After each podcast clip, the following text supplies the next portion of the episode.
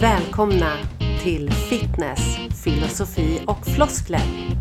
Din podcast om träning och den ädla konsten att leva och vara frisk. Med er värd, Henrik Valis.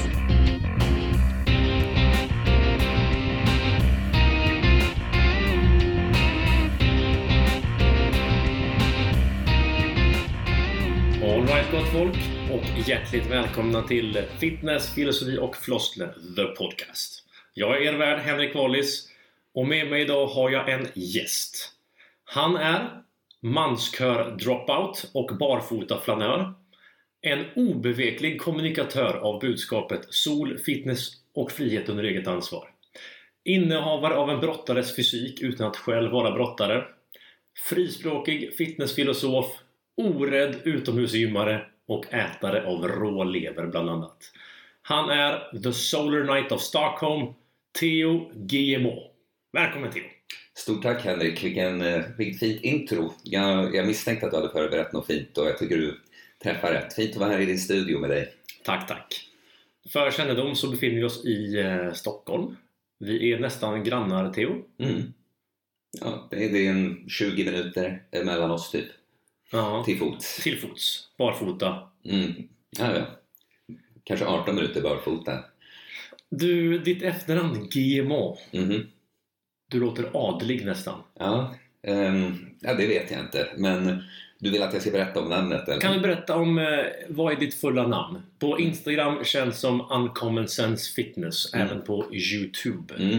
Och det, jag har ju försökt göra lite den där när man inte nödvändigtvis håller sitt eh, hela namn hemligt. Men inte, det är liksom inte det, jag är Theodor GMO, Theodor GMO, fitnesskillen typ. Utan jag är Theo då. Sen så, väl på en podcast eller så här, visst, då, då är jag Ja. Theodor GMO liksom.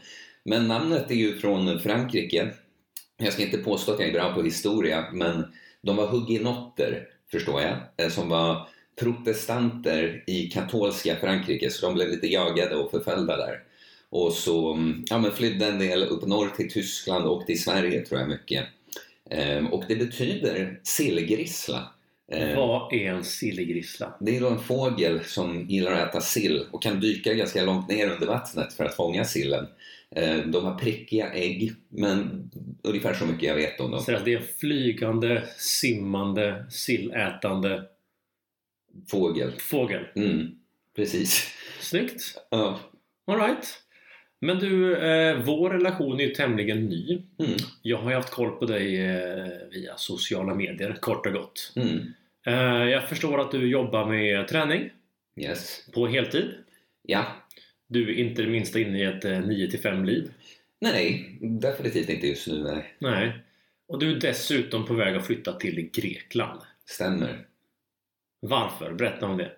Ehm, ja men alltså, det, det är liksom, när vi börjar där, vi kommer komma till lite annat i din backstory säkert, men om vi ska ta det från nu då, så jag har väl vetat sen jag kom in på den här banan och jobbar med det jag gör och sånt. Eh, jag har väl märkt när jag utvecklats som person att alltså jag har bott på samma ställe alltid och varit i samma miljö alltid och jag har växt ifrån många saker, alltså både människor och platsen på många sätt. Så jag har kanske i två år i alla fall vetat att bara, men jag vill bort från Stockholm, ehm, kanske till och med bort från Sverige. Liksom. Och sen så har jag utvecklat det här, man upptäcker att man gillar solen väldigt mycket, man skulle kanske vilja ha lite mer öppna människor, men jag känner att Mm. folk är här i Stockholm ibland. Och eh, så har jag bara försökt lista ut var, var vill jag då? Um, och, samtidigt sätta mig i en situation då där jag kan jobba lite från var som helst, där jag inte är beroende av en anställning så. Och i somras var det bara så här, äh, det kommer ju inte bara från ingenstans att så här, ah, men nu vet jag, det är dit jag vill. Så, här, så då började jag lite, vad säger man, inte deduktion, men något liknande. Jag började, ah, men började jag söka på det, bara, ah, men mer sol, lite mer öppna människor. Ja, men jag vill ju inte för långt bort, att, att, typ Thailand skulle jag inte vilja bo i. Liksom. Kom jag fram till, bara, ah, men södra Europa, kanske Spanien eller Grekland. Och då är det bara Grekland som tilltalar mig mest. Jag har varit på båda platserna några gånger liksom. Ehm, det sen dessutom Theodor ehm, är ju ett grekiskt namn. Theodoros. Och det betyder Guds gåva. Så att jag känner att ja, det är lite bibliskt. Eh, så jag känner nu ska jag komma som, det är det min grekiska lärare kallar mig, Apollo. Vet, eh, solguden. Ja. Han var blond. Som inte så många är i Grekland liksom. Så Ja. Känner du till att i bodybuilding så kan man ha en eh, herkuleansk fysik, en Mm. mer Apollo-lik fysik? Mm. Eh, Sen är jag inte riktigt säker på, vad jag har hört folk prata om det, men vad, vad säger du att jag är då? Alltså jag skulle ge dig mycket mer herkuleansk look. Mhm.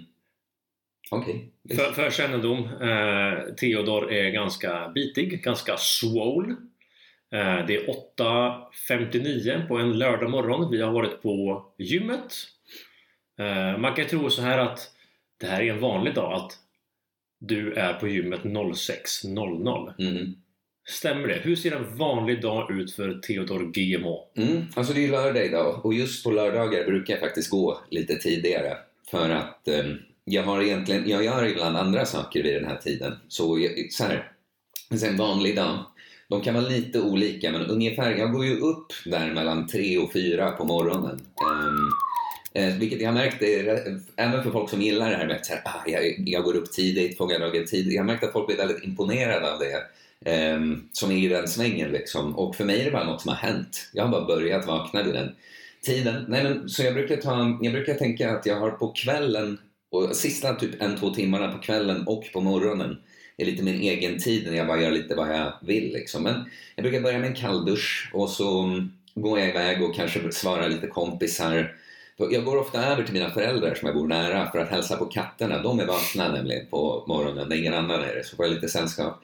Nej, men sen så kanske jag gör lite sånt här som att svara lite vänner och klienter och sånt. Lite textmeddelanden, röstmeddelanden. Kanske skriver något Instagram-inlägg eller så. Sen vid, i och för sig, ibland har jag klientsamtal vid klockan fem på morgonen också för att jag liksom fångar några amerikaner innan de går och lägger sig. Jag föredrar det för att jag ska vara uppe och prata med dem på min kväll och deras morgon. Eh, Mm. Så det är nog fint med den här dygnsrytmen. Nej men sen, jag har klientsamtal ofta där på morgonen, några stycken. Eller grekiska lektion just nu vid, så här vi tänker 6, 7, 8, 9 snåret.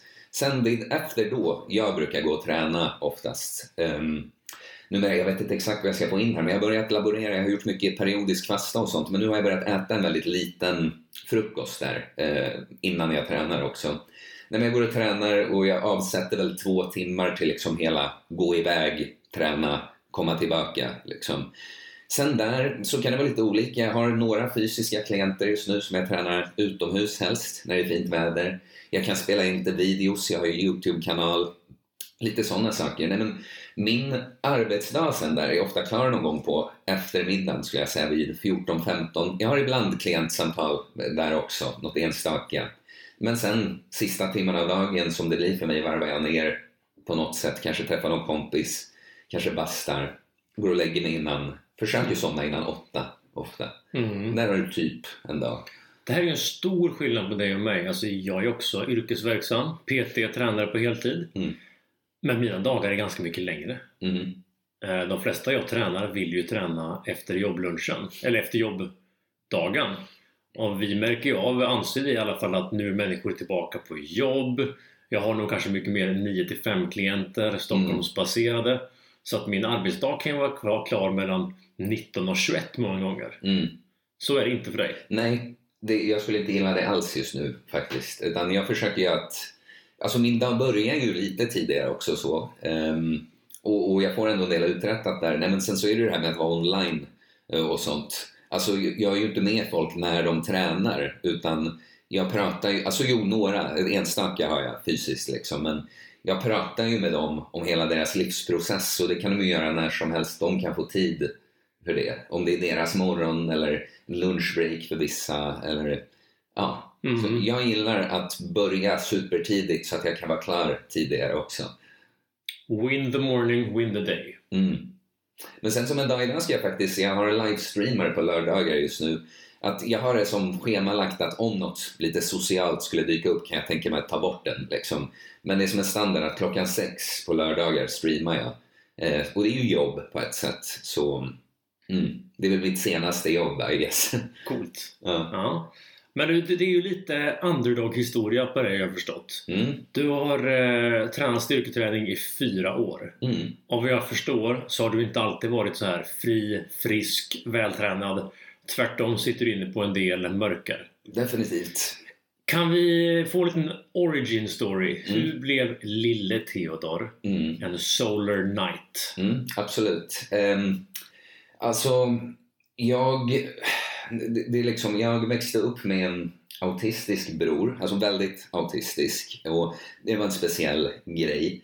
Eh, det var svårt hemma liksom. Eh, och det var mycket, alltså jag menar, det kommer vi inte kunna gå in på djupet på nu, men det var väl inte den bästa relationen mellan mig och mina föräldrar heller. Men det var helt enkelt Sen ganska tidigt i livet skulle jag säga att jag upplevde depression och ångest. Alltså jag kan definitivt minnas känslor av nedstämdhet från så tidigt som att jag är typ åtta eller någonting.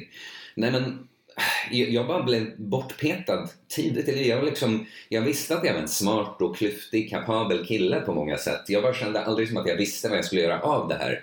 Och så blev det lite nihilist, hedonist. Eh, att jag ser ingen riktig mening med tillvaron. Jag, jag tror, jag fattar inte varför vi är här och fastnar mycket i sådana tankar. Och, så hel, egentligen från tonåren i alla fall till in på 20-årsåldern, alltid bara, som jag sa till dig tidigare, drönande. Liksom att jag, jag har inget långsiktigt mål jag bryr mig om egentligen. Eh, mer än vid liksom, olika tillfällen. Fattar du? Det, när man försöker sammanfatta det så här, det är ju inte som att jag har gått runt och varenda dag är så här, att det är klart att man har haft perioder när man har Mm. mått lite bättre. Men, Men det Ja. viktiga som du säger där, alltså det är, det är ju väldigt svårt att ha liksom momentum framåt i livet om du yrar. Mm, mm, precis. Nej men så att sakerna jag prioriterade mest i livet var ju liksom att kröka, och försöka ligga med tjejer och eh, alltså jag har inga bra rutiner med någonting, liksom sömn och eh, dricker för mycket. Ja, jag all, äter dålig mat. Det var aldrig min största krycka. Det är mer än bara att man är lat. Det är enkelt att köpa pizza och kebab. Liksom och så här. Vilka år i livet är vi nu? Alltså, jag försöker sammanfatta allt för att på något sätt tycker jag att det är samma jävla grej från att jag var tonåring i alla fall. Bara att man blir ju äldre så man ändrar lite sina aktiviteter. Så här. Men Mm. Och Men man kan väl säga så här, eftersom vi pratar om fitness och också, att jag hade ändå okej så här, att jag gick på en del olika sporter och, och sånt där och vissa ambitioner om att bygga lite muskler och sånt i typ tonåren i alla fall. Men om vi går till 20-årsåldern och så har allt det där fallit bort och där är jag bara vilsen. Jag har massa random jobb och sånt. Jag började plugga journalistik för att jag började se en hel del fel med världen tyckte jag. Men mycket är också, när man ser kaos i världen så projicerar man ju något som finns inom sig också. Liksom.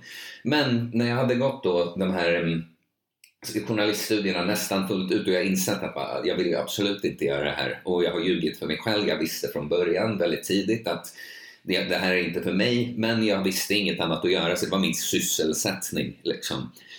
Um, så ja, någon gång har jag tagit ett studieuppehåll ehm, och har, är kvar på ett sommarjobb jag har på en kundservice här.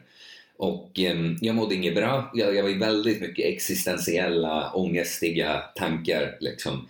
Och så en dag på det här jobbet, som själva jobbet i sig var ingen fara för mig, det var väl trevligt liksom. Men jag fick en panikattack på jobbet och jag fattade inte vad det var, eh, för det hade aldrig hänt mig så. Men så insåg jag, jag det kändes som jag höll på att bli galen. Typ, liksom. Så satt jag där och samlade mig eh, och, och vad, vad ska jag göra? Liksom, jag har kopplat ur mig från telefonen, typ, och, vad ska jag göra? Och så lyckas jag gå till min teamleader där och säga att bara, ah, du, jag, jag tror jag har en panikattack liksom, och hon ser att jag är helt liksom, borta. Så jag ska gå ut och jag kan inte gå på bussen för det känns som det är alldeles för mycket folk. Jag har ingen historia av klaustrofobi liksom. Så jag går till tunnelbanan. Jag kan inte gå på den heller. Så det beslutade med att jag gick i två timmar i värsta snöovädret typ. Och jag kommer ihåg att allt kändes som, jag kändes som jag hade VR-glasögon på mig. Typ att inget var äkta. Men här var då någon sorts uppvaknande för mig. För att jag hade mått dåligt, haft mycket ångest och saker tidigare. Men alltid ändå bara gömt det. Ja, kan jag träffa några och kröka och liksom bara fokusera på annat. Här visste jag nu att det här går inte att gömma bort. Liksom. Nu, nu kommer du antingen ta livet av dig eh, om ett tag för att det här är för akut obehagligt, man kan inte leva så här. Liksom.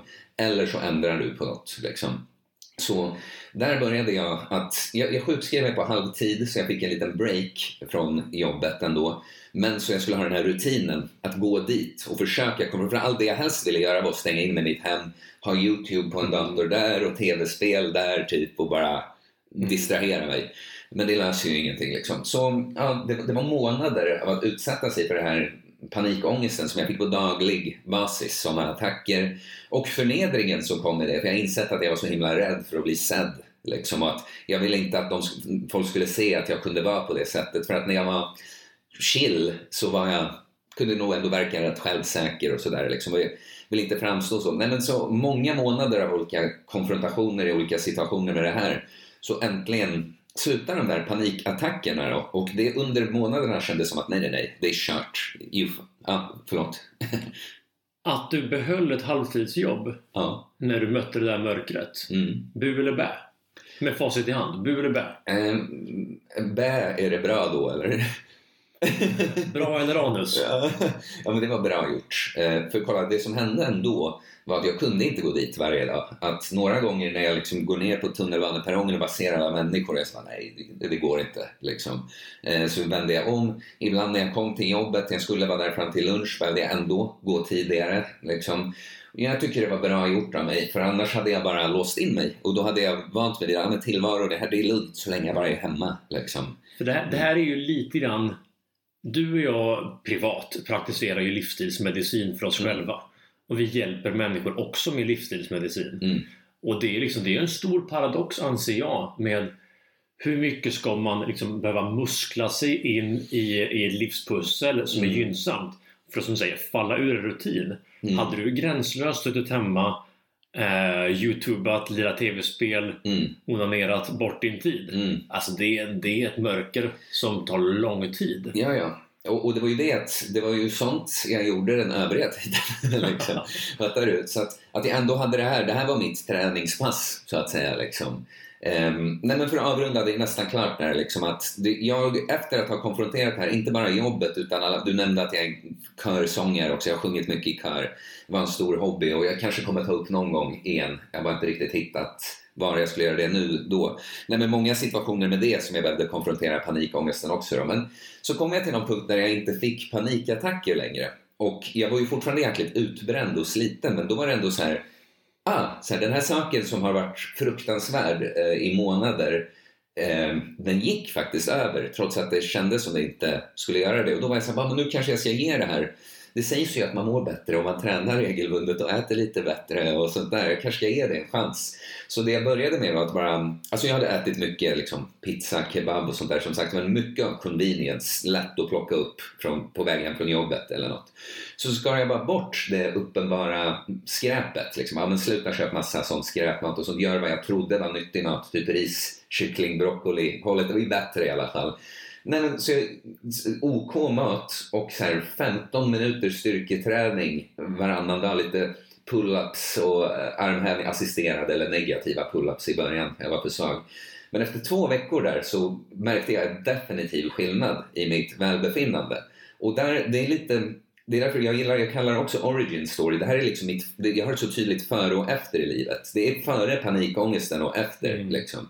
För här mär- märkte jag bara, jag är något på spåren. Det här ska jag fortsätta med. Men först började jag ju bara för min egen skull. Liksom. Sen märkte jag med mina resultat jag fick och folks reaktioner att så här, oj då, jag är nog ganska bra på det här till och med. Liksom. Och sen dess har det bara varit en ganska jävla linjär kurva uppåt med allt, alltså både min egna progress vad gäller träning och hälsa och sånt, men alltså professionellt också. Mm. Tänker jag ska låta dig komma in och säga något där nu. Nej, men det är väldigt skönt att du säger det eh, överlag. Ja, Jag är ju van att höra ett eh, gråtarnarrativ. mm, Alltså, du ska ju fylla 30 år Theo. Mm. Åh, hur kommer du kunna hålla uppe det här? När vid 30 så går du ut för. ja, nej, nej. Jag ser bara fram emot att bli äldre nu när jag hittat den här livsstilen liksom. Jag hävdar ju att ju äldre du blir desto lättare är det att hålla sig i form. Mm, För intressekonflikterna blir färre och färre. mm, När du inte längre längtar iväg till att hänga i kompisgäng, att dröna runt. mm, Liksom, du har förhoppningsvis eliminerat onödig skit i ditt liv. mm, Du har liksom evolverat förbi förhoppningsvis behovet av att äta dålig mat av convenience. mm, Så jag det är bara lättare att hålla sig i form. mm. Sen så är det klart att här, ekvationen med barn, Ja, ja. livspussel. Men vi är ju fortfarande kapabla att fatta beslut. ja, ja. Det är bara håller vi fast vid våra historier om den gången vi fick ångest. Då blir det svårt. Mm. Ja, ja. Nej, men alltså.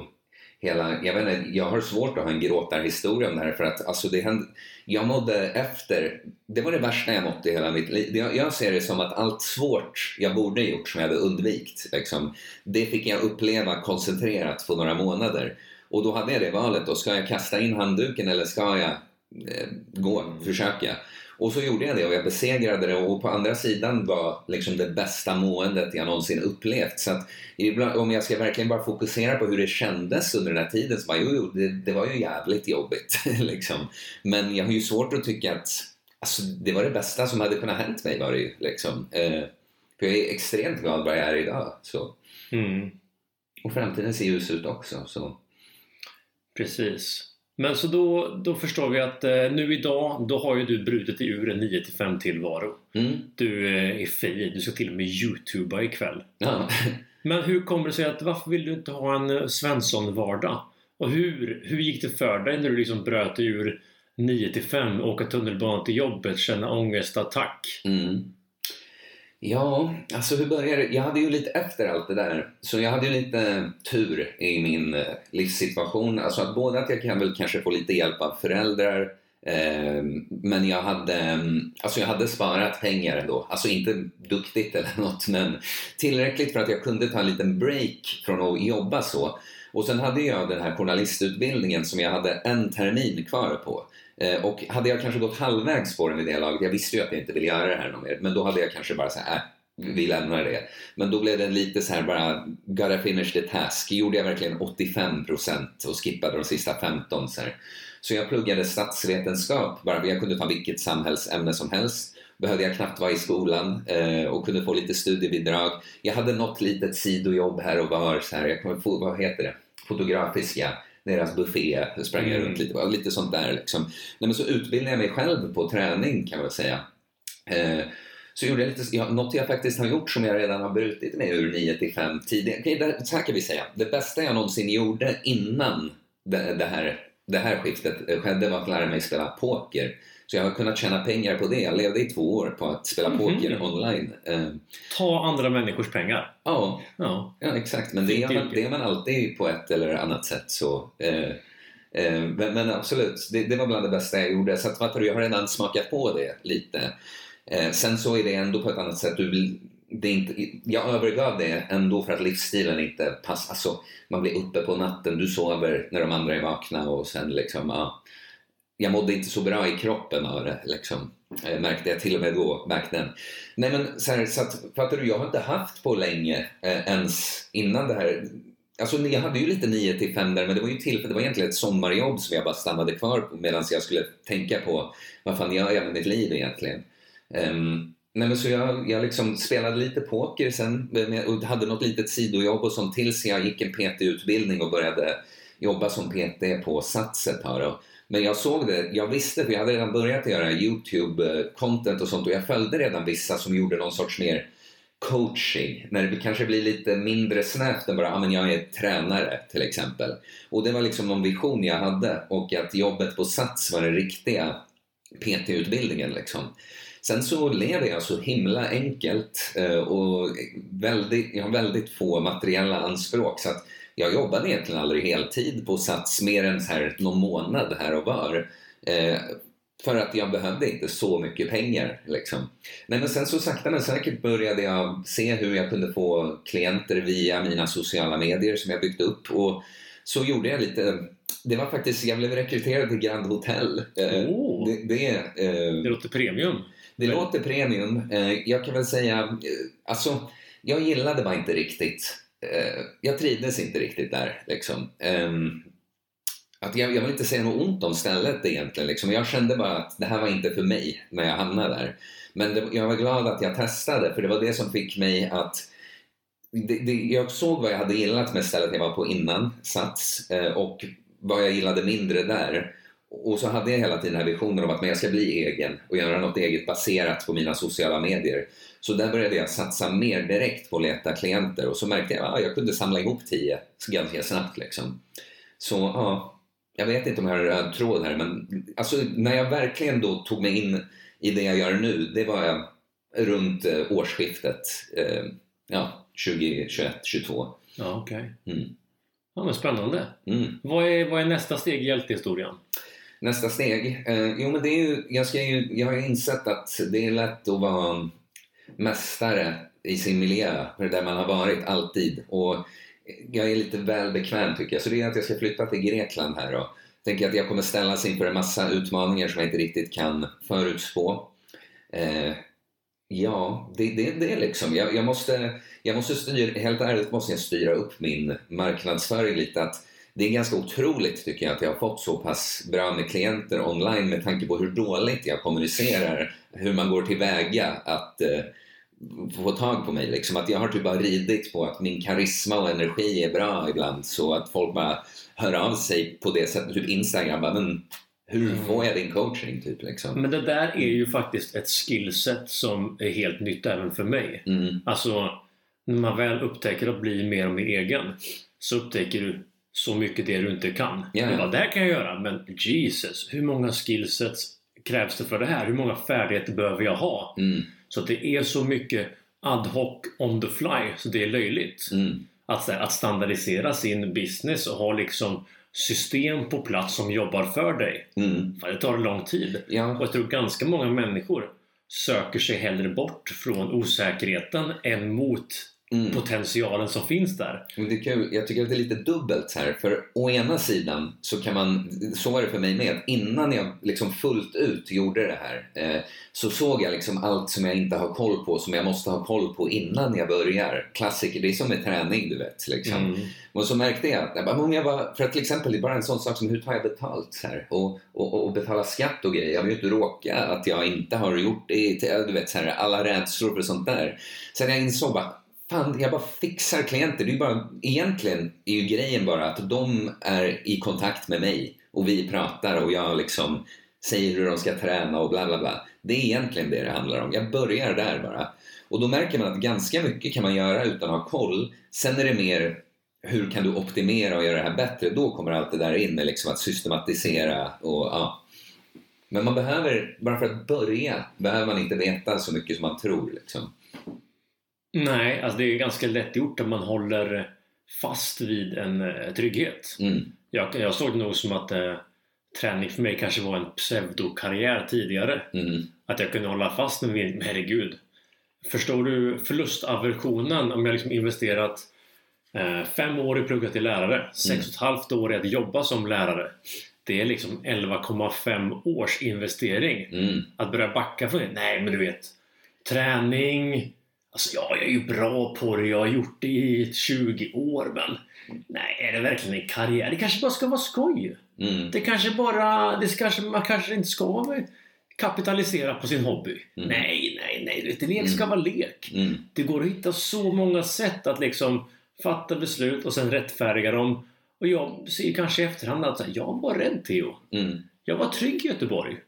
Var här var en välsignelse att förälska mig i en yngre risktagande idealistisk tjej för Mm. ett halvt år sedan. Att se att vänta här nu.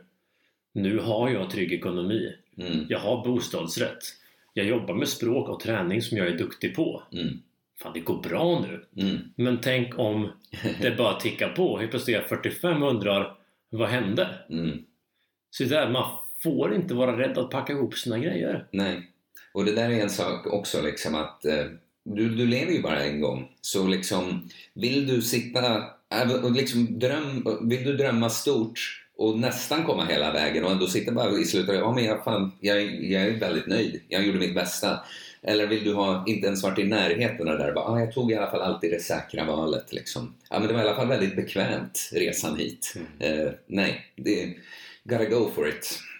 Jag brukar tänka att eh, man ska leva ett liv så värdigt att en annan person skulle vilja skriva dina memoarer. Mm, Liksom. mm, Det, det är här, ja, men min- minns du den gången jag började pensionsspara när jag var 25 mm, och liksom levde på jag, jag, jag höll mina pengar. Jag, höll, jag åkte- jag åkte till Grekland en vecka per år. mm, Det finns liksom ett värdigare öde. mm, Och det är just det här själsliga förfallet som händer när man gång på gång dövar längtan efter äventyr. mm, Längtan efter något större. mm. Sökandet efter eh, svar på svåra frågor. Och jag tror också att många tänker att man, nej, men det är för sent. Och som du, du snackade om hur många år du investerat i saker och sånt.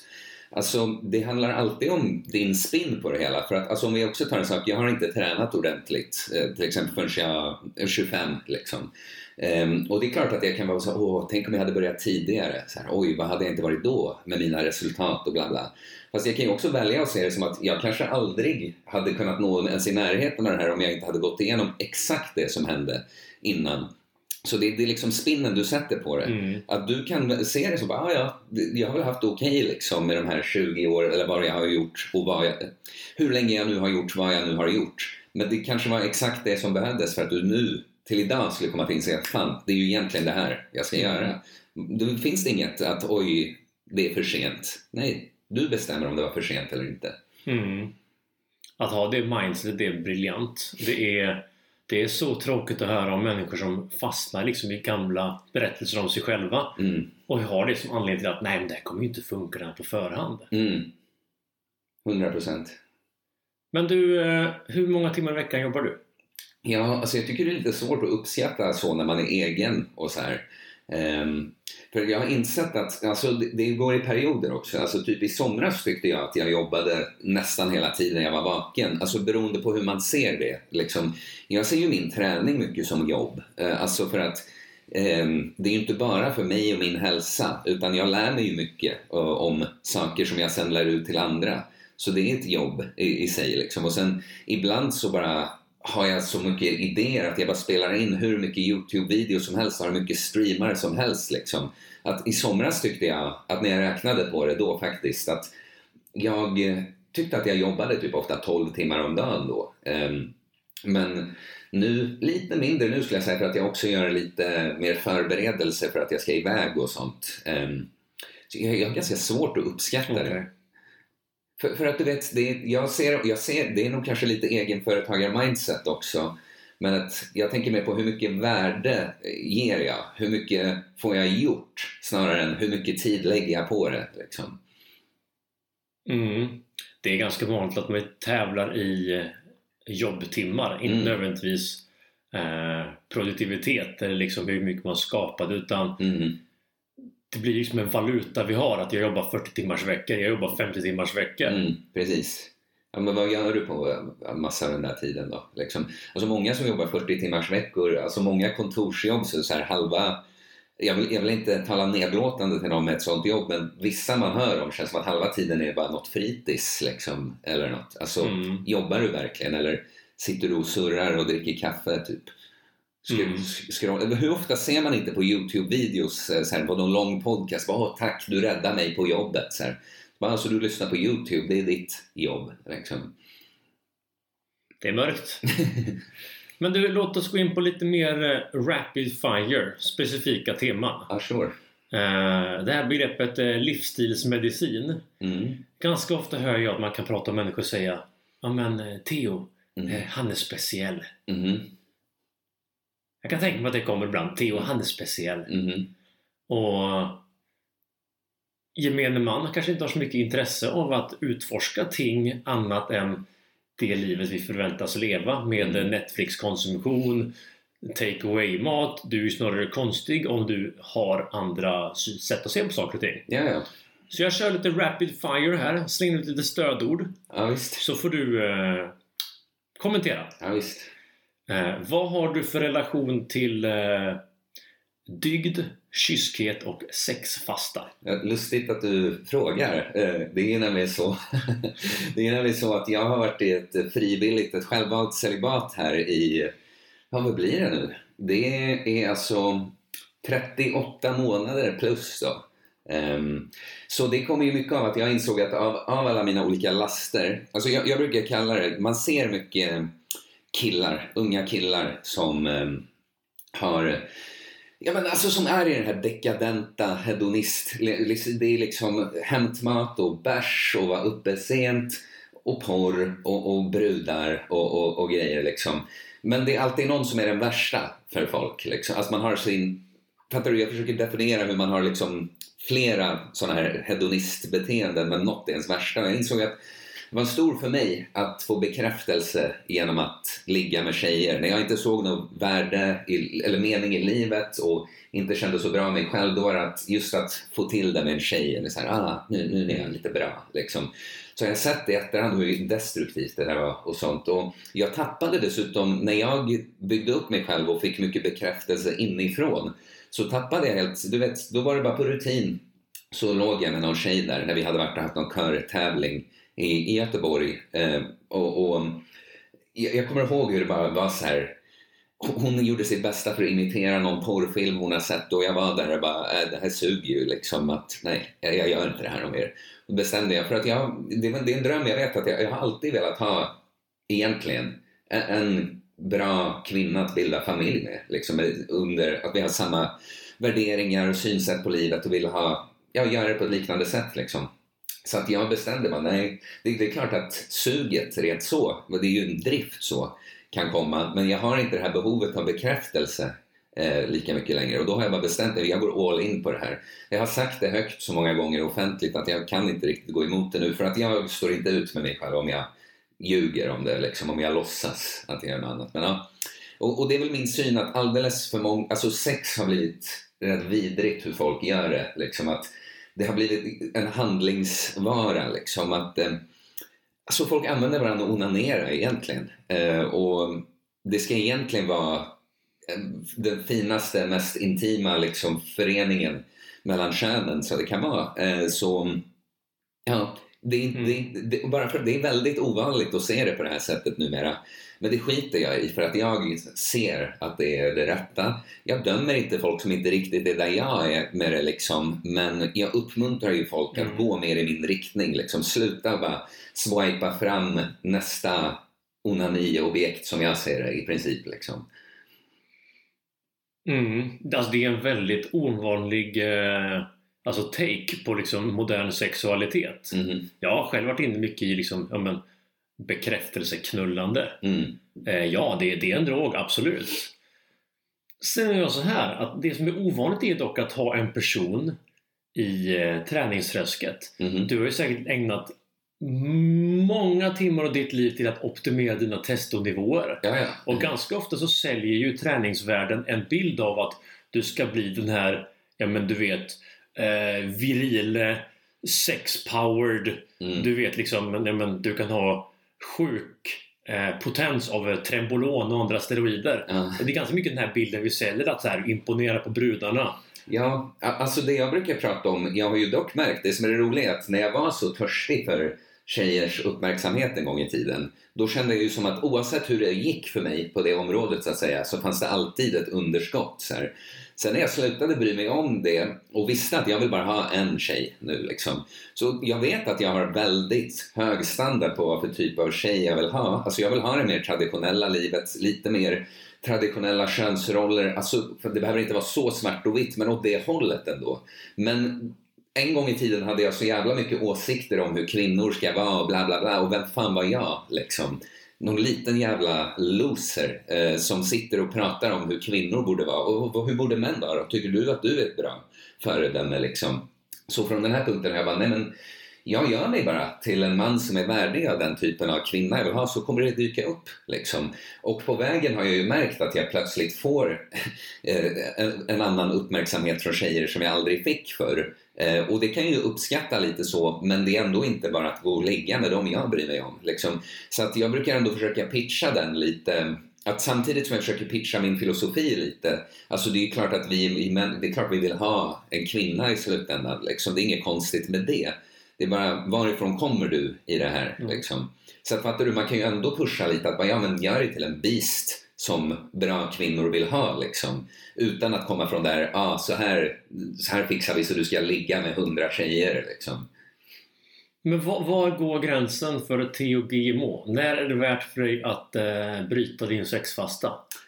Vad, vilken grad av connection krävs? Alltså, det måste vara... Det, alltså jag måste typ veta att det här är hon jag vill ha barn med.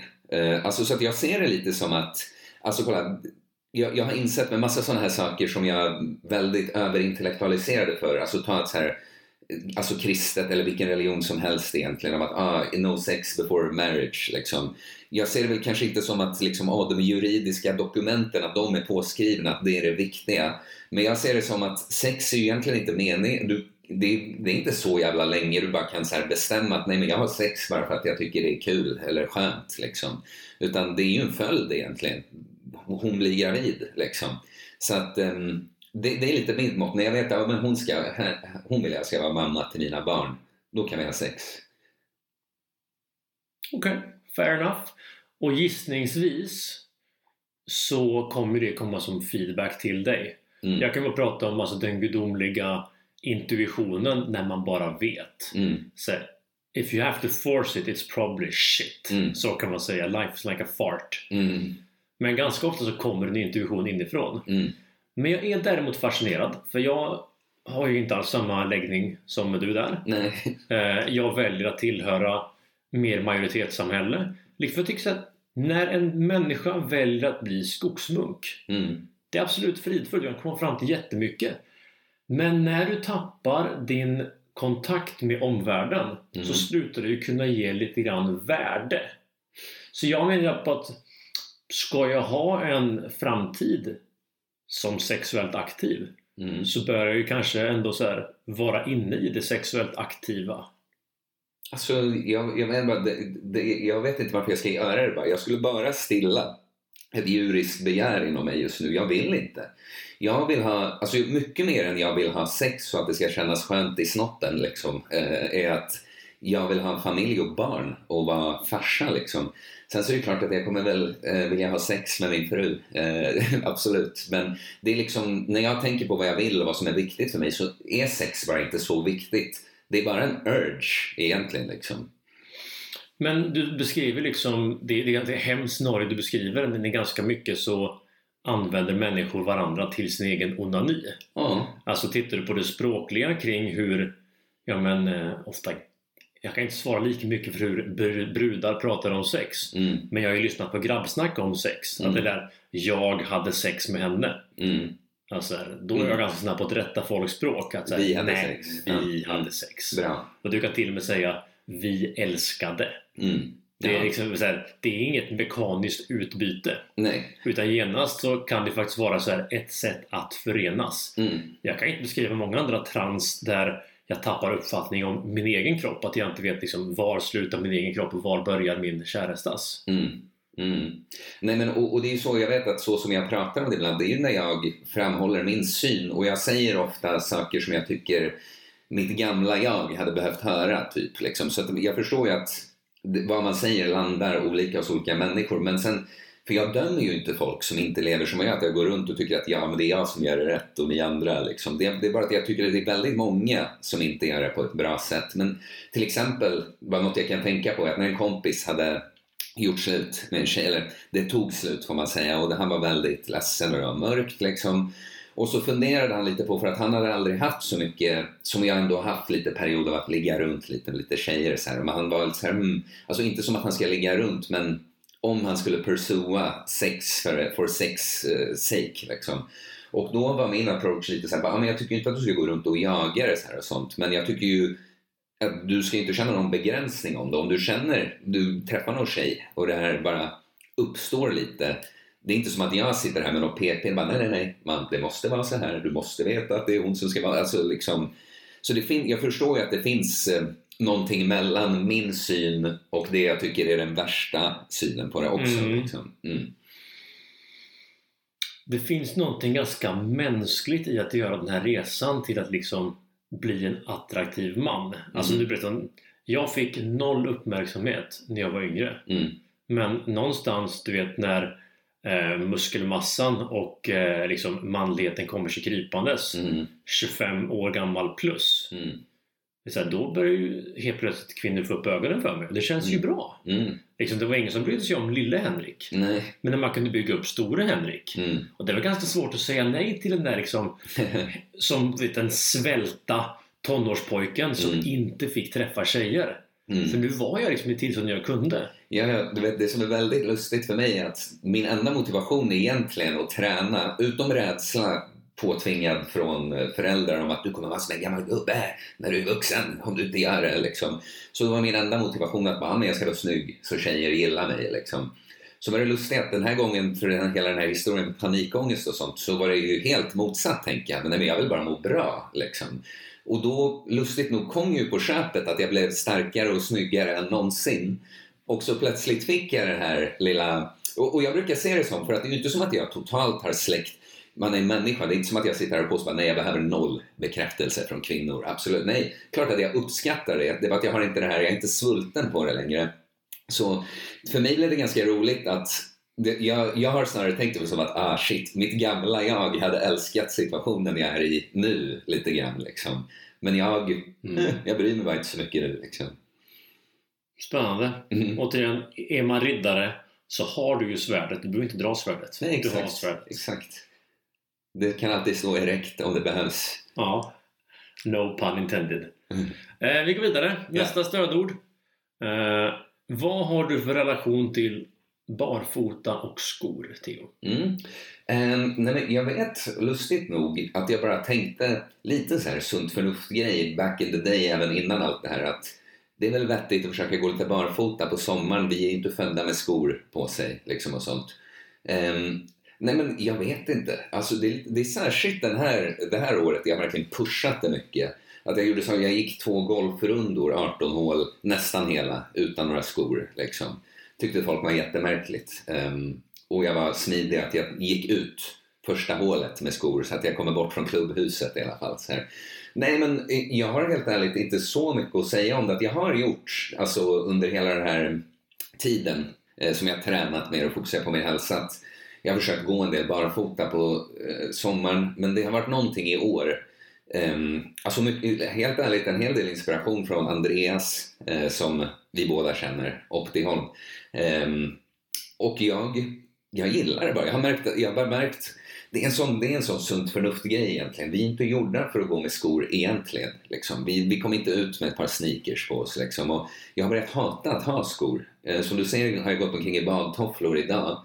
Eh, nej, jag får fan panik i skor nu. Att jag, jag tog runt en kompis på skulle, som var från Belgien och visade honom Stockholm och jag behövde ta pauser. Bara, kan jag bara få ta av mig skorna ett tag? Liksom. Så ja, det, det är bra. Det är naturligt. Jag har inte så mycket mer att säga. Nej. Dessutom så är min, min tjejs mamma, eh, är, om jag förstår rätt, barnbakteriolog mm -hmm. och sånt där. Och liksom barn som går på dagis, fritids, skolor nära natur. Mm liksom är friskare senare i livet. Mm. Medan de som går på eh, skolor, fritidsdagis i eh, asfaltifierade stadsmiljöer mm. där de inte längre kan stoppa händer i lera mm. och så vidare. Liksom, De mm. är sjukare. Mm. Liksom, vi, ska, vi ska exponeras för den eh, virus, bakterie, naturflora som finns. Mm. Det är liksom det är ganska bakvänt att tro att allting bara ska lösa sig och vi ska vara lyckliga om vi inte har någon som helst koppling till världen vi lever i. Nej men precis och, och, det är faktiskt en sak jag brukar säga för många som inte är inne på det här spåret som du men som frågar mig vad, vad är grejen med barfota-grejen liksom? Och då brukar jag fråga så här, ja men, vad tror du så här, att det är bäst för dig att ta en promenad i stadsmiljö eller i skogen, vad tror du du mår bäst av? Då, då vet alla att ja, men det är klart, jag mår bättre av att vara i skogen. Du behöver inte ha så jävla mycket argument för det. Då är det lite så ah, vad tror du då att sätta dina fötter, bara fötter direkt på jorden liksom. Tror du det är bättre än att ha, göra det med skor på? Liksom, då brukar folk säga, ah okej. Okay. Förstår du den här kontakten till det naturliga? Mm. Så det är väl mycket det också. Jag har insett du vet, vi snackar om massa saker, så här, djur i fångenskap. Att man, nej, nej, nej, det, det, kan man inte ha. Det, det är en onaturlig miljö för dem. Och så lite så här, um, har du sett var vi bor någonstans eller? Uh, och, och sen är det ju en balans där. Det är klart att det är massa med teknologier och moderna grejer vi har som är väldigt bra. Men man får liksom inte glömma bort var vi egentligen kommer ifrån. Och se till att man behåller den kontakten också. Ett, ett annat kul exempel jag brukar ha på det där är hur moderna grejer kan antingen vara en belastning eller en bonus, eller vad man ska säga. Typ de här Voi, sparkcyklarna liksom. Jag menar, när de kom så främst var det folk jag kände som redan var för lata som tyckte att ah, perfekt, nu behöver jag inte gå någonstans längre. Medan för någon som mig själv, då har det varit i vissa lägen, jag går så mycket jag kan till ställen liksom, men jag har bråttom, vad fan, jag missar bussen precis, ah, där står en sparkcykel, boom, jag tar den. Plötsligt för mig blev det bara en praktisk lösning liksom. Eh, Medan för någon annan blev det, ah, det gjorde så att de rörde på sig ännu mindre. Mm. Fair enough. En do, dold, eh, alltså så här, en gem. Vad är gem på svenska? En uh, guldgruva, en liten... Mm. Jag vet inte. Ja. Alltså poten, potentialen. Guldkorn. Ett ja. guldkorn. Potentialet som jag ser med att liksom göra lite knäppa saker mm. som kanske går barfota. Mm. Det är att du tränar på att inte bry dig om vad folk tycker ja, och tänker. Det är såklart. Det är, det är en bra poäng. Om det är någonting som gör dig fri så är det att inte behöva leva upp till förväntningar på dig som kanske eller kanske inte ställs. Nej men som också spelar någon roll. Det, det jag brukar tänka, du har ju sett att jag har gått ut och dansat barfota ute i, ja, i närheten av där jag bor. Eh, jag brukar livestreama det också ibland. Ehm, och det är ju mycket för att jag ska bli bekvämare med att vara lite märklig och sticka ut.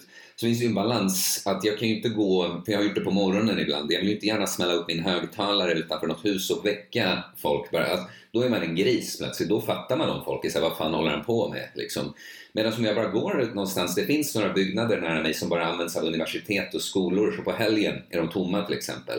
Om jag bara ställer mig där och gör min lilla fåniga dans liksom, till musik som gör mig glad och folk går förbi och garvar för det gör de. Liksom, då, då är det lite så här, ja de tycker det är konstigt men har jag stört någon egentligen? Liksom? Mm. Spelar det mig egentligen någon roll om de, att främlingar tycker det är lite konstigt? Nej, egentligen inte liksom. Mm. Och det är bra att bli bekväm med att bara jag försöker visa för folk med det, att man kan ha det ganska kul och bra om man inte är så jävla orolig. Ehm, Precis, men då, då ser jag liksom två intressanta aspekter som har att göra med det där. Mm. Mm. Det är liksom ett, att visa hänsyn till din omgivning. Du ska inte vara det rövhålet som dunkar på med musik tidigt och liksom eh, sabbar din egen längtan att få göra vad du vill. Mm. Går ut över andra människors frid. Det är ju inte coolt. Nej. Men vi jobbar också i en förtroendebransch. Mm. Jag tycker alltid visa så här, finns det någon sweet spot mellan att jag kan leda mig själv på ett suveränt sätt som kan inspirera mer folk till rörelse, positiv förändring. Mm. Men liksom, här, när tappar man förtroendekapital hos människor? Mm. Jag vet ju om att jag kan inte göra kanske för mycket tokiga saker framför någon som inte är redo för det. Nej. Har du liksom någon gräns för dig själv med att så här, det här delar jag mm. och det här delar jag inte? Hmm. Bra fråga, jag har säkert det. Men jag skulle behöva tänka lite på det. Ja. Nej men jag tycker, jag har inte riktigt ett svar på det men jag, jag, tycker det är en bra poäng för du vet, det roliga är det här med att visa hänsyn och sånt är att så många människor är bara så inlåsta i att du vet, du måste följa reglerna. Eh, må det vara, alltså jag vet inte, regler på ett gym eller något eller normativa regler liksom. Så att du vet, många känner ju som att du inte visar hänsyn bara för att du bryter mot reglerna. För att du, sticker, du kan du inte bara vara som alla andra liksom ungefär. Där, på tal om barfota, ett ganska kul exempel på det på gymmet här. För det här tycker jag också är en liten grej med att visa hänsyn. Om jag pushar gränsen lite, liksom, bara lite, mm. Men jag är beredd på att någon säger till mig liksom, att jag skulle inte vilja ta det hur långt som helst. Liksom. Men jag, jag, brukar se det som att ibland om jag pushar gränsen lite då ger jag folk chansen att stå upp för sin gräns lite också. Så här. Men så på ett gym eh, jag har gått på och tränat så har jag gått barfota en del och jag vet eh, att man inte får det. Det är emot reglerna egentligen. Men så tänker jag att vad spelar det för roll egentligen? Vad besvärar det någon att jag inte har skor på mig här? Liksom? Um, och så är det en tjej som jobbar där som har en sån här fanny pack på sig när hon jobbar så jag vet ju att hon är en regelryttare redan från början, det ser man. Nej, nej, nej, nej, det finns ingen koppling mellan fanny packs och regelrytteri. Okej, okay, förvisso jag var, jag, jag var mitt gamla gyms regel och jag bar i regel fanny pack. Men Fanny pack kan också vara ett tecken på att du, uh, liksom, du har en egen filosofi om att ja, det är praktiskt. Jag förstår, jag, jag skojar lite halvt men jag hade ändå misstänkt för också hela hennes attityd. Liksom. Uh, jag bara tycker det är lite roligt att säga sådär. Um, men hela hennes attityd var liksom att jag tror att det är du vet, också så vissa blir när de inte har så mycket inflytande någon annanstans. Men här på gymmet är det hon som bestämmer. Liksom. Så jag har bara väntat på att hon ska säga till mig något om det här. Där ger jag henne chansen lite att, ja, om du, du får säga till då och, i sådana fall. Så kom hon en gång och sa det att det här med du har inga skor på dig och det, man måste ju ha det, eller du måste ha strumpor i alla fall. Och jag tänker ju lyssna på henne och göra, jag vill inte göra det jobbigt för henne, men jag vill bara testa henne lite så att jag säger det liksom med så snällt och glatt ansiktsuttryck. Och så bara, ah, okej, okay, och varför är det så då? Så här.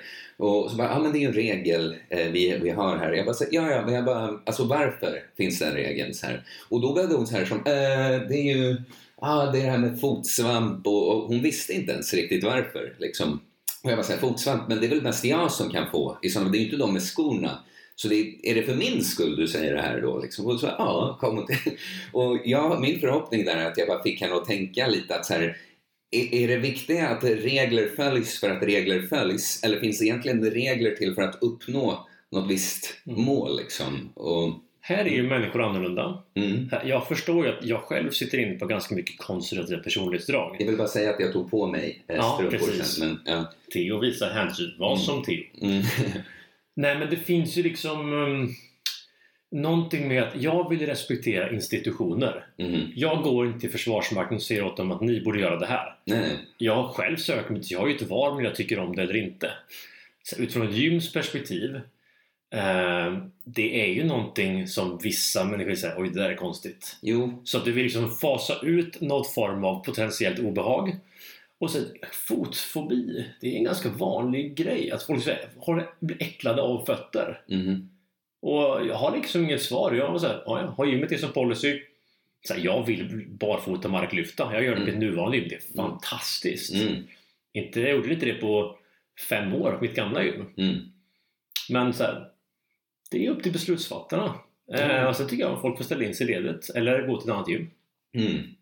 Jo, men jag menar, det är en sån balans att jag, menar, jag kan inte komma på något exempel nu, men Alltså jag tar ju väldigt mycket hänsyn på alla andra. Alltså jag plockar undan vikter noga, jag försöker inte vara i vägen för någon, allt det här liksom. Men just det här, jag vill vara barfota, mm. tycker det är en sån liten grej. Eh, och jag vet regeln, men då väntar jag. Ja, men jag testar. Jag, jag, tar bara, jag stoppar en tå över gränsen och ser vad de säger. Liksom. Och sen är jag benägen, när hon kommer där, så jag, liksom, jag testar henne lite, mest för hennes skull helt äh, egentligen. För att hon ska få tänka efter lite. Men sen har ju, är min intention att då, ah, okej, okay, så tar jag på mig strumporna. Jag hade strumpor med mig liksom. Svenskans konflikträdsla är väldigt påtaglig. Mm.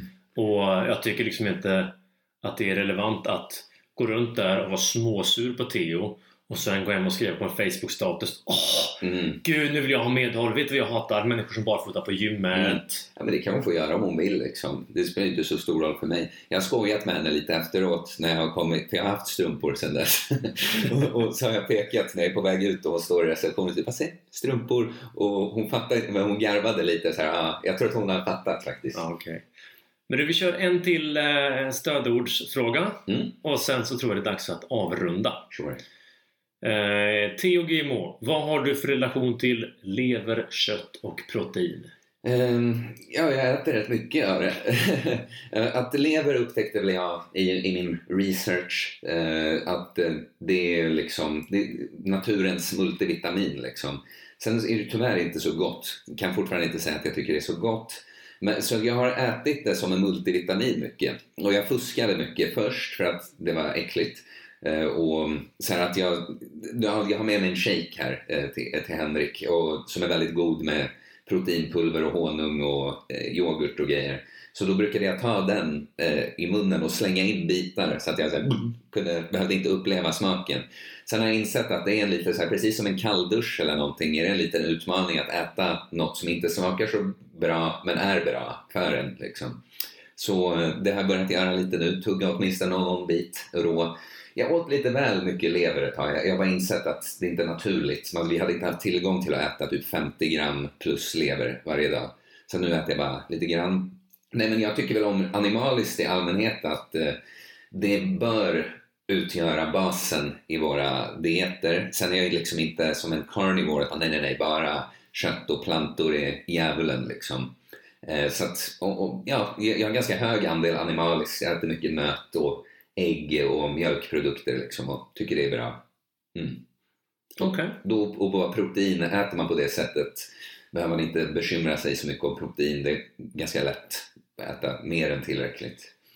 Äter gemene man tillräckligt med protein?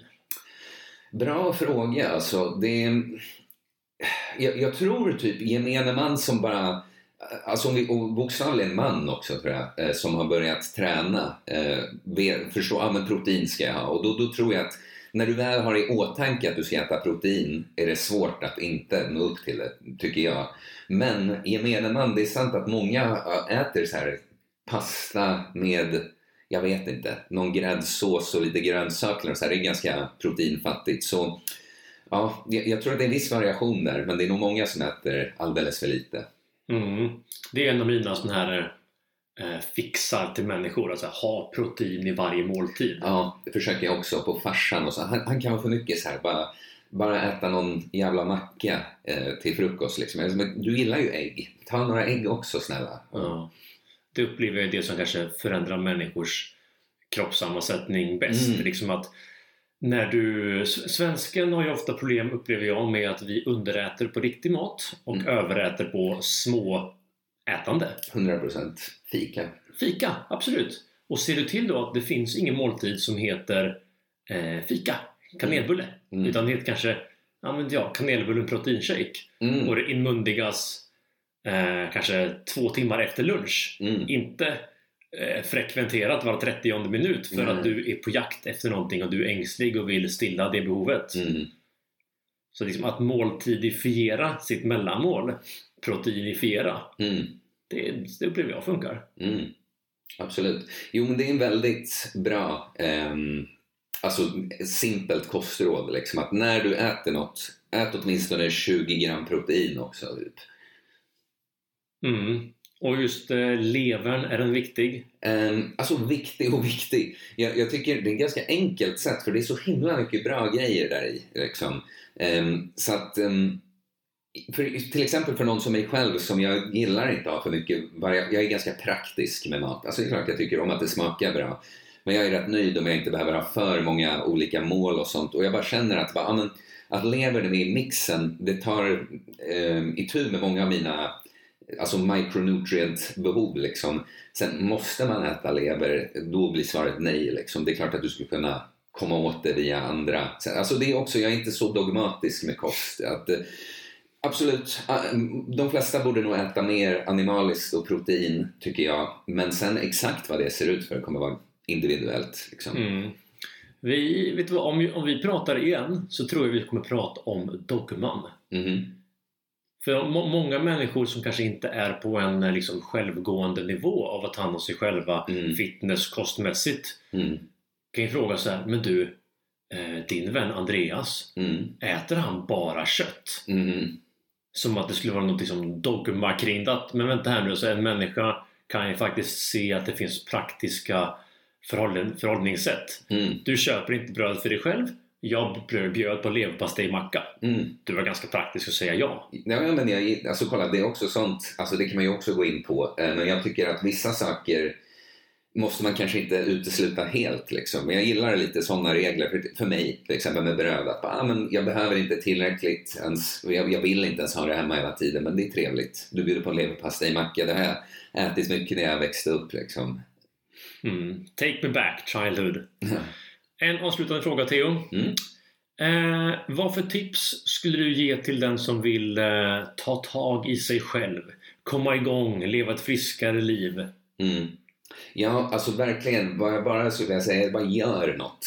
Alltså bara gör någonting av allt det här. För att jag, jag upplever att så himla många, det, det är det här så, det är inte riktigt bara det, men det kallas ofta paralysis by analysis. Liksom. Att, och det förstår jag också, att det finns mycket som överväldigar i fitnessindustrin. Du ska göra det här och det här. Nej, absolut inte det, för då... Lalala. Det är mycket budskap liksom. Men du förstår väl, om du är lite för svag och lite för tjock och mår inte så bra, lite dålig energi. Du förstår väl ungefär vad du borde göra ändå. Skär ner lite på de där sakerna du vet inte är bra i din kost. Ja, men rör dig lite, börja gå till gymmet, gör någonting. Skitsamma.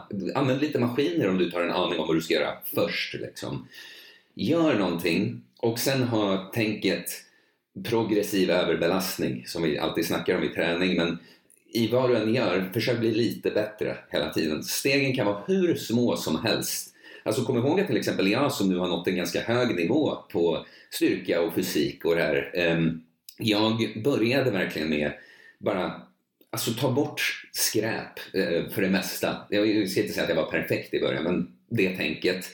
15 minuter styrketräning varannan dag, det är nästan ingenting liksom. Och sen bara la jag på någon övning i taget så att plötsligt är det 20 minuter och sen är det 25 minuter liksom. Och jag lär mig, allt eftersom att jag gör studier på, på eh, ja, men kost och sånt, så börjar jag testa nya saker och sånt. Och det, då går det riktigt snabbt. Man måste, alltså, det är så här, tro inte att du ska vara så jävla perfekt från början. Det är du inte vad du än gör. Gör någonting som du vet att du borde göra. Gör mer av det. Sen kan du lista ut mer exakt vad du ska göra. Något sånt. Fint! Du, det låter som att du är ganska klok på det här. Ja. Om nu fler tycker att du är klok och bara men du, jag vill, jag vill ha mer dialog med den här mannen. Mm. Eh, kanske rent av liksom konsultera honom. Mm. Hur, hur kommer han i kontakt med dig och vad, vad gör du för någonting? Vad jag gör? alltså hur menar du med vad Hur jag kommer gör? han i kontakt med dig och liksom, vilken typ av eh, hjälp kan Mm. du ge människor? Mm.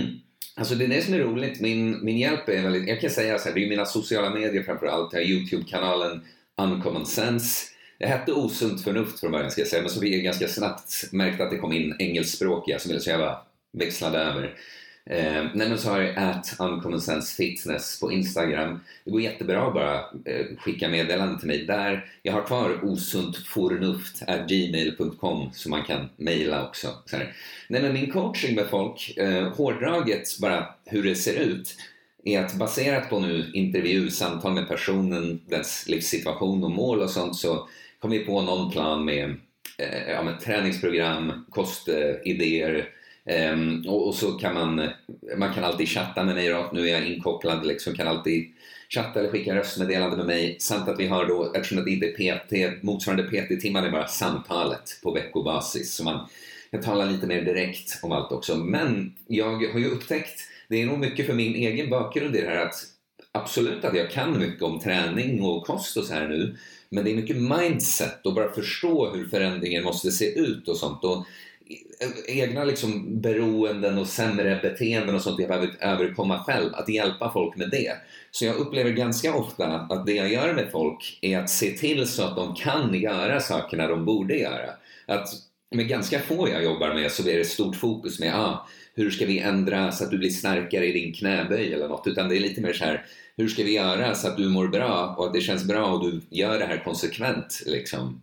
Eh, jag har hjälpt folk att bli av med liksom beroenden till eh, gräs och alkohol eller sådana här saker. Liksom. Så att, jag, jag tycker, det är därför jag har kommit på, jag kallar det inte livscoach, för att det finns för många som kallar sig som jag inte känner att jag vill hamna i det facket. Jag har kommit på livsprocesscoach. Vad ditt, hur du går, din process för livet liksom. Hur du hanterar med saker, hur du vill att dina dagar ska se ut och så vidare. Det är typ det jag gör. Låter väldigt klokt. Alright. Eh, då är jag från min sida väldigt nöjd. Det har varit ett givande samtal. Vi har berört eh, teman som eh, träning, sexfasta och lever. Mm. Och jag tycker det är kul med dig att, för vi snackar om konflikträdsla med svenska, att du håller ju inte med exakt allt jag säger. Jag tycker om det. Det är roligare i samtalet. Ja, exakt. Mm. Ja, jag håller med. Ja, det är, jag tycker... Ja. Men behöver inte mer medhåll alltid. Nej. Nej. Nej. Och det, det är ju det när man exponeras för att någon inte håller med exakt så man får sig kanske en tankeställare och kanske inte alltid ändrar uppfattning totalt men kanske skiftar sitt perspektiv. Ah, Okej, Henrik tyckte så om det. Så, mm, mm, det ska jag nog ha i åtanke. Liksom.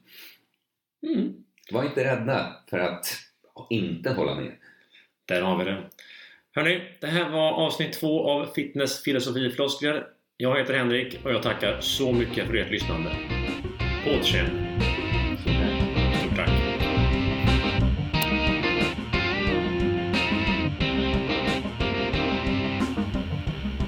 Skapa mer, konsumera mindre och för guds skull, sluta åk elsparkcykel och börja vardagsmotionera istället.